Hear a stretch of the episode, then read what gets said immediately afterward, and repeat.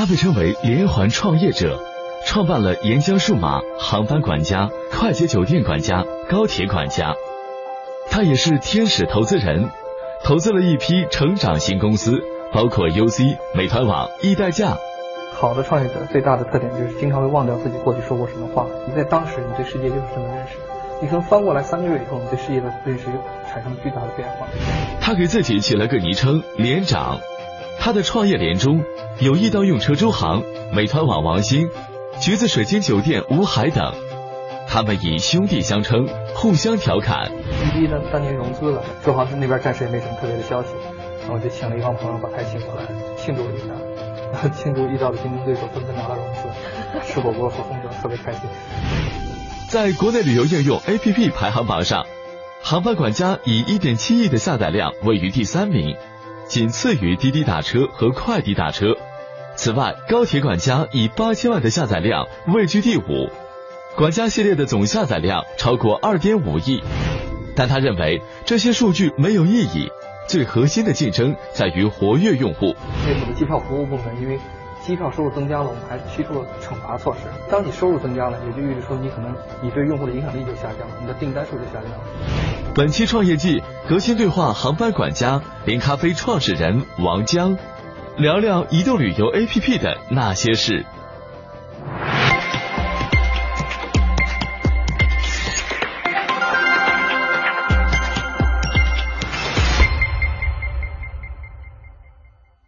王江一九九六年毕业于清华大学物理系，二零零一年开始创业，创办上海沿江数码，二零零九年创立了航班管家，并任 CEO 至今。二零一一年获得的红杉资本经纬创投和 Greylock 近两千万美金的融资。作为天使投资人，王江还投资了 UC 浏览器、美团网、易代驾等创业公司。我第一次见到连长的时候，感觉他很壮，就是人高马大的感觉。啊，当然沟通的时候会觉得他很很直接，也很真诚。印象中的呃勤奋，对，因为我每天都会担心，就是他有可能早上六点就微信我了，有可能晚上两点还会微信我。联想的话是一个呃有移动互联网思维，然后非常贴心，然后嗯非常酷、非常炫的一个人。创业季的观众们，大家好！今天做客创业季的是航班管家和高铁管家的创始人王江，我们也叫他连长，连长先生。过去一年，航班管家和高铁管家他们分别的营业额、使用的这个用户率这样的一些数据，能跟我们分享一下吗？比较简单的数据就是，我们一三年高铁管家和航班管家，我们做了大概在移动上做的交易额是七亿人民币。嗯。我们在一四年这个数字变成六十亿人民币。嗯，今年过了一个季度以后，我们已经有非常有信心，这个数字变成二百五十亿人民币。二零一四年超过了翼龙，在移动终端上，这个超越的可能还不止一点半点，可能多了它一倍。然后在非常快的速度在靠近这个市场上最大的两家携程和去哪儿。啊，我估计我们到了今年年底，我们在移动交易额方面能够他们占据他们的百分之四十左右，接近一半。从这个成绩来看，确实是很 amazing。呃，那它的用户量和活跃的这个用户率大概是多少呢？一天有超过两百万的活跃用户，一个月有超过上千万的活跃用户。啊，它这些这些用户给我们带来了我刚才所提到的，呃，移动交易、移动这个交易量啊，移动订单数等等等等。这是衡量一个作为一个你旅游的一个决策入口的一个非常关键的数据。我们看这两款产品，它其实都有这个机票预订和酒店预订的功能。我想问问，这个功能是不是它的盈利化的呃主要来源呢？我可以把它当做盈利方式，就是其实事实上呢，去哪儿啊、携程啊，他们都都是把机票、酒店的预订，尤其是酒店的预订，当做主要的营收方式。大家可能在机票上拼的比较比较狠，可能机票收入都还都是都是降低的，甚至变得越来越低。但事实上呢，我们确实不把这部分当做一个非常主要的收入，甚至某种某种上是有点痛恨和厌恶这方面的收入。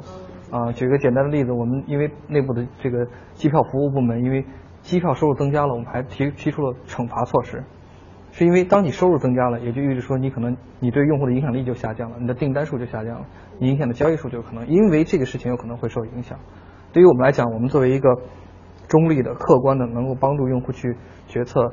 机如何去购买机票，如何去购买火车票，甚至帮助他购票，提供一系列的服务的一个一个厂商，就是在机票和火车票方面的收入，实际上是最不关键的。啊，这个可能对我们来讲非常不重要。如果说收入太高，反而员工会被惩罚，可能是很多我们传统企业无法理解的。嗯，呃，能详细说说这个东西的呃背后是一个什么样的商业逻辑吗？背后商业逻辑很简单的，就是当你希望能够帮助用户作为一个客观的，嗯，这个，嗯，来决策如买什么样的机票，买什么样的火车票，用什么样的价格，用什么样的时间来去购买机票的时候呢，其实你你的影响力在于用户跟你发生了多少次关系，对吧？多少次关系？比如说用户十个用户买了二十张机票，和一百个用户买了三百张机票，后者显然这个影响力会更大，也意意味着说，当你特别看重机票的收入。那你就要计算哦，我这个机票的成本是多少？他给我的佣金是多少？嗯，这张机票给我的返佣是二十块钱，那张机票跟跟我返佣是十块钱。但是啊，这个这是我二十块钱，我当然我如果是个赚钱的企业，我当然会想着我要去尽量把这个佣金二十块钱的机票消费卖给用户，而不是十块钱。但往往有可能这个十块钱的佣金，甚至是五块钱的佣金是零佣金的机票，对用户来讲是最有利的。那这个时候。看起来是一个简单的 yes 和 no 或者一和零的决定，但这种决定会让你企业未来发展方向非常不一样。举个例子，就是在航班管家里面，你是非常容易搜索到超值头等舱这样的机票。超值头等舱是什么呢？它几乎就是差不多都是五折以下、四折的全价头等舱的机票，它的机票价格比全价经济舱几乎相差不多了啊，这可能差相差一两百块钱。这对这种经常出行的这个商旅用户来讲是性价比非常高的产品。对用户显然有利。我们一直在强调，我们是一个服务为切入点的商旅企业，就是一个服务型企业，而不是以销售为切入点。如果以销售为切入点的话，所有都围绕着机票、酒店、其他的收入的话，那我肯定我所做的所有的事情，从上到下做的所有的事情，都是无所不用其极的把这个收入做高。就一张票里面能多挣一块钱，就不少挣一块钱。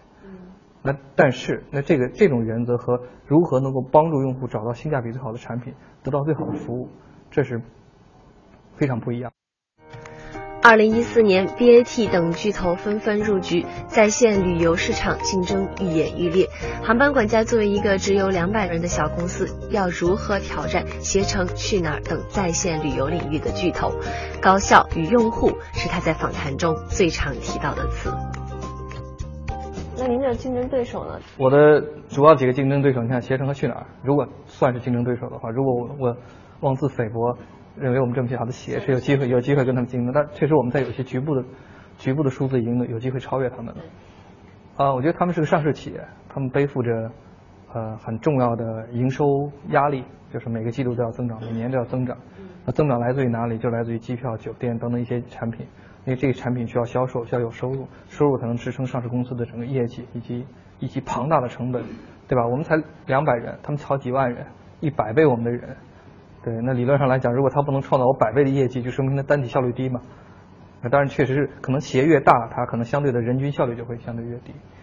所以我觉得大的公司一定会有这样的业绩压力，而且大的公司管理起来呢，因为它人员多，它管理最方便的方式就是基于 KPI 考核，基于业绩考核。你这个部门今年给我做到这个业绩，那个部门给我今年做到那个业绩，做这个业绩有什么好处？做到那个业绩有什么惩罚？啊，等等等等，这这是在大公司里面最容易管理的。啊，这样的话就每个人都各司其职，知道自己的目标。那整个企业从上到下，如果以 KPI 驱动，它到时候最后结果它就会是以这些数字为驱动。即便是打价格战，它也很清楚啊，很很搞清楚，就是说我这个价格战补贴出去，我怎么让用户不那么不那么方便的用到这个补贴，不那么方便用到返现，因为你用的补贴和返现优惠券全是成本嘛。我只是给你一个感觉，在用的时候可能需要适当的设定一些障碍。嗯，对吧？使得我这个在财务上是一个合理的回报，对吧？我都算好了，优惠券百分之三的是这个转化率，我还就还是能赚的。如果超过百分之三转化率，我就亏了。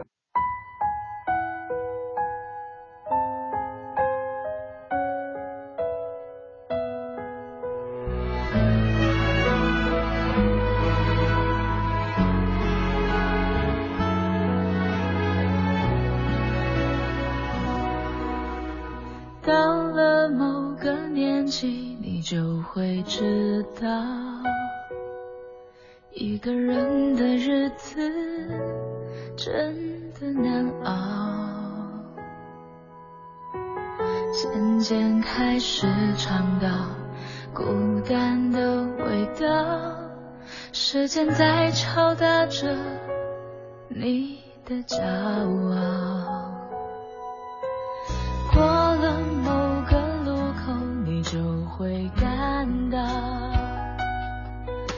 夜陪你聊天的越来越少，厌倦了被寂寞追着跑，找个爱你的人，就像托付终老。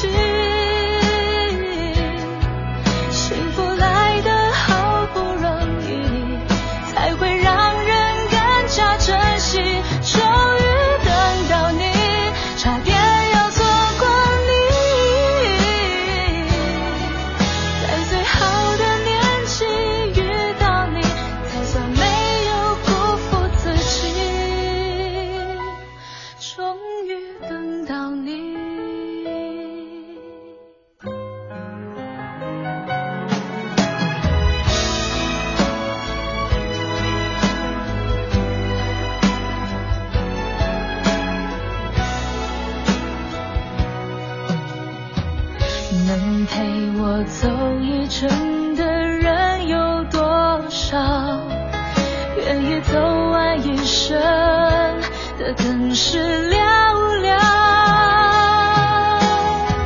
是否刻骨铭心，并没那么重要，只想在平淡中体会爱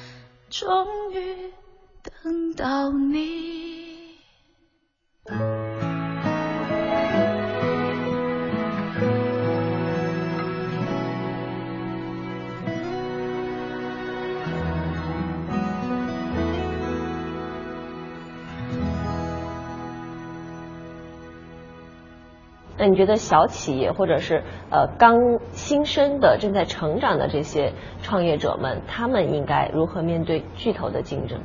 我觉得周航最近说过一段话，我觉得我还是非常认同的。他说，在这个事情上，如果说你在追求美，那你就先把事情做美了，你先别别想别的了。如果你事情都没做做美，你还在那抱怨说这个世界是一个野蛮无耻的社会、无聊的社会，那你有什么资格去抱怨呢？对，我觉得这这是这是这是一个很重要的反省。就我们最近确实这三年迎来了快速发展的三年，嗯，整体上来讲，我们是个人少、钱也不多的企业。小企业比起我们的这些潜在竞争对手，那比起来那规模就差了还不止一百倍了，在资金、人员规模上。但我们之所以能增速这么快，逐渐的靠近他们，其实就坚持了一点：你到底想为谁服务？你就是为你为你为你的用户消费者服务，那你就无所不用其极的把你的产品做好就行了。说起来好像挺挺虚的，似的？但实际上我们这几年的回报全都是在做这件事情。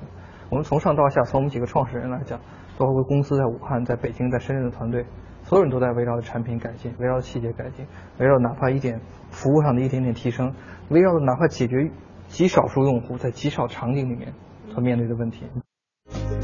王江给自己起了个外号，叫做连长，并想时刻提醒自己，不仅要打胜仗，还要带着兄弟们一起回家。但不知道从什么时候开始，知道连长的人，甚至渐渐超过了知道他真名的人。那你怎么看创业路上朋友们的角色？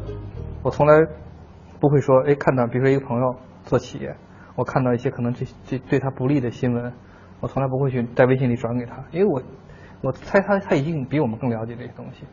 你转给他的目的是什么呢？你是你是希望帮助他？那显然不是这种方式。你是希望告诉他？那哪还需要你告诉呢？那那如果这事儿都需要你告诉，那说明他太傻了，对吧？对，那我觉得还可以做做，还可以做到一点，你告诉他你比他更惨，嗯，这种安慰也很有效果。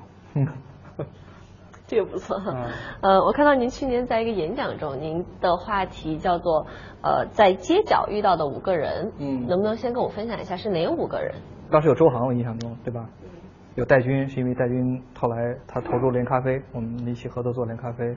有老李，有航班管家的这个这个创创始人伙伴，就是我们俩九年前一起在很早的时间，一个很对的时机开始这种真正的移动互联网的创业。一代驾的黄斌。啊，一代的黄斌是一个非常特别的人，他是一个从外贸行业忽然哪天出了一个点子要去做代驾，要用真正的移动互联网的技术手段做代驾。这个在当时他在做代驾的时候被我们评为是一个非常纯粹的移动互联网公司，直到今天我觉得都是他们做的事情都非常让人佩服。他们在整个用户体验的设计、商业模式的设计都会成为我们学习的榜样。那他们对你的影响分别是怎样的？你比如说，同样对于互联网思维。像包括王兴啊，其实也是我很佩服的一个人。他的一些话对我影响还是挺深的。就关于互联网思维，他说没有那么玄虚的，不是那种搞个营销、搞噱头、搞个传播、搞个什么东西，而是什么呢？就是互联网到来，让我们意识到，对任何一个行业，所有商业的环节呢，都可以把它分得很细，然后每个环节都可以量化，然后然后每个环节都可以加以持之不持之以恒的改进，就不断的改进，整个系统就会提高，效率就会提高。同样的问题呢，黄斌的看法呢，我觉得也很有意思。他说，互联网思维实际上就是一种利益分享机制。那以前的传统企业就是老板、员工，对吧？嗯，这个赚不赚钱都是老板的事儿，对吧？老这个员工无非就是年底奖金的事儿。那现在的互联网机制，大家都是合伙人，理论上意义上，所有的公司都是在不同层面上的合伙人，承担不同风险的合伙人。那么因为承担不同风险，所以获益不一样，但产品力上大家都是合伙人。这是互联网公司的一个精髓。我在那个呃周航航叔的朋友圈里看到，他说呃他给你的新年寄语是叫做不要干轻巧的事儿。嗯。你给他的新年寄语是不要用创新来逃避残酷的事实。嗯。但你认为他说的准吗？应该是准确的，就是这所有的话其实都是相对的哈，相对那个时间。他认为我做所有事情呢，都会先找一个找一个捷径，然后先去验证这种模式。啊，面模式验证成功了以后，怎么样在上面去发扬发挥，而不是一开始从一个很重的、很从体系的方面去做。从这个角度来讲，非常对。因为我起码在前几年，我这几年有进步哈。起码在前几年，在构构建商业体系和商业系统方面呢，我觉得是不是我的强项。所以呢，周围有周行很多这种特别善于战略规划、善于系统建设和系统规划的同。朋友在一起呢，这方面这些方面这几年进步很多，所以就更加能体会到这句话，就是在构建一个商业的时候，是一个从头到尾的设计，而不是简单的一个层面上的设计。一个层面的设计呢，你走到一定程度，你会遇到瓶颈，你上上还是上下，向左还是向右？我觉得他说不做轻巧的事儿的核心是要想得更远和更深入，而不是说你偷懒不偷懒。这个从勤奋的角度来讲，我们都一样勤奋，嗯啊，甚至勤奋过大多数人，对吧？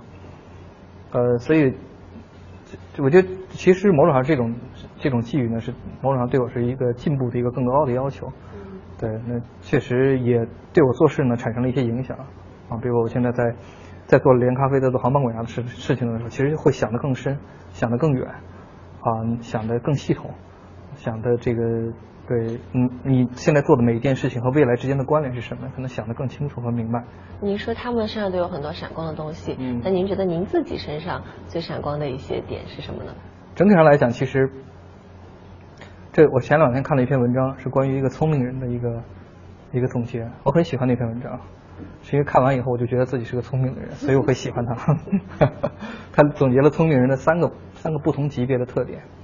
嗯、这个比如说第一个特点就是善于学习，第二个特点呢是什么呢？善于表达，把一些复杂的事情能够很简单的表达出来。第三个特点呢是有成就别人之心。啊，我觉得我都具备，所以我就特别喜欢那篇文章。在整体上来讲，我应该按照那篇文章的标准是一个比较聪明的人。近日，王江又多了一个新身份——连咖啡创始人。谈到互联网与传统行业，尽管他表示不喜欢“颠覆”这个词，但他的野心却是要用移动互联网打败星巴克。我知道您在在自己除了创业的过程中，你也会去投资一些企业，而且这些所有的企业你都不是说以一个单纯的投资人去看待他们，你会把自己放成一个合伙人，或者是呃甚至就是那个创业者的角度去参与到他们这个呃商业中的竞争和商业的经营中。能说说为什么你会这么积极的参与众多企业的成长吗？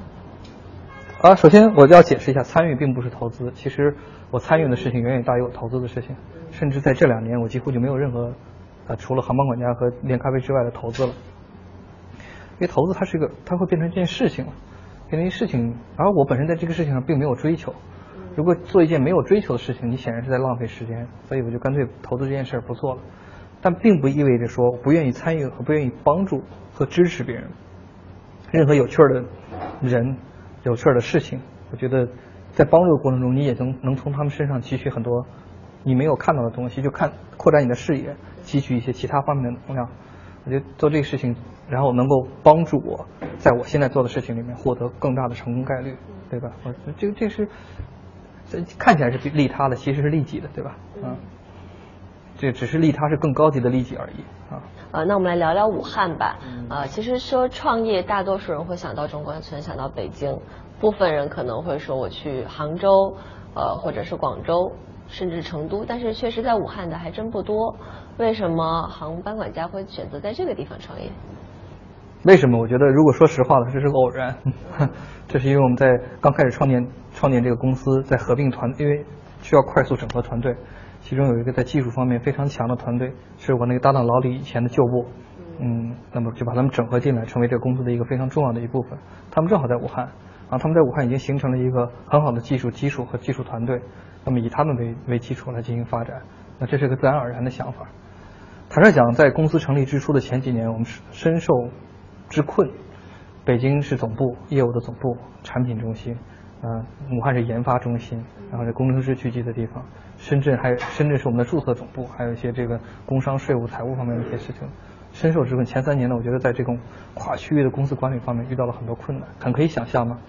但现在现在说到，如果说全中国的建三十个分公司，我都不会觉得有什么困难，是因为我们已经非常习惯和熟悉了如果跨地域来管理，如何把这个功能化的界界面相对又清晰又能够进行很好的一个互动，啊，再加上可能也也许沟沟通工具变得更方便了。什么无时无时无刻，不论你在哪，其实大家无时无刻都在同一张网上，啊，讨论同一件事情，然后大家都能同步，所以就是我们在多公司的管理方面呢，可能遇到了获得很多心得体会，嗯，不会怕这种跨城市这种管理。嗯，那你怎么看武汉当前的这个创业环境？武汉当前创业环境肯定不能跟北京比啊，我觉得这是一个客观现实。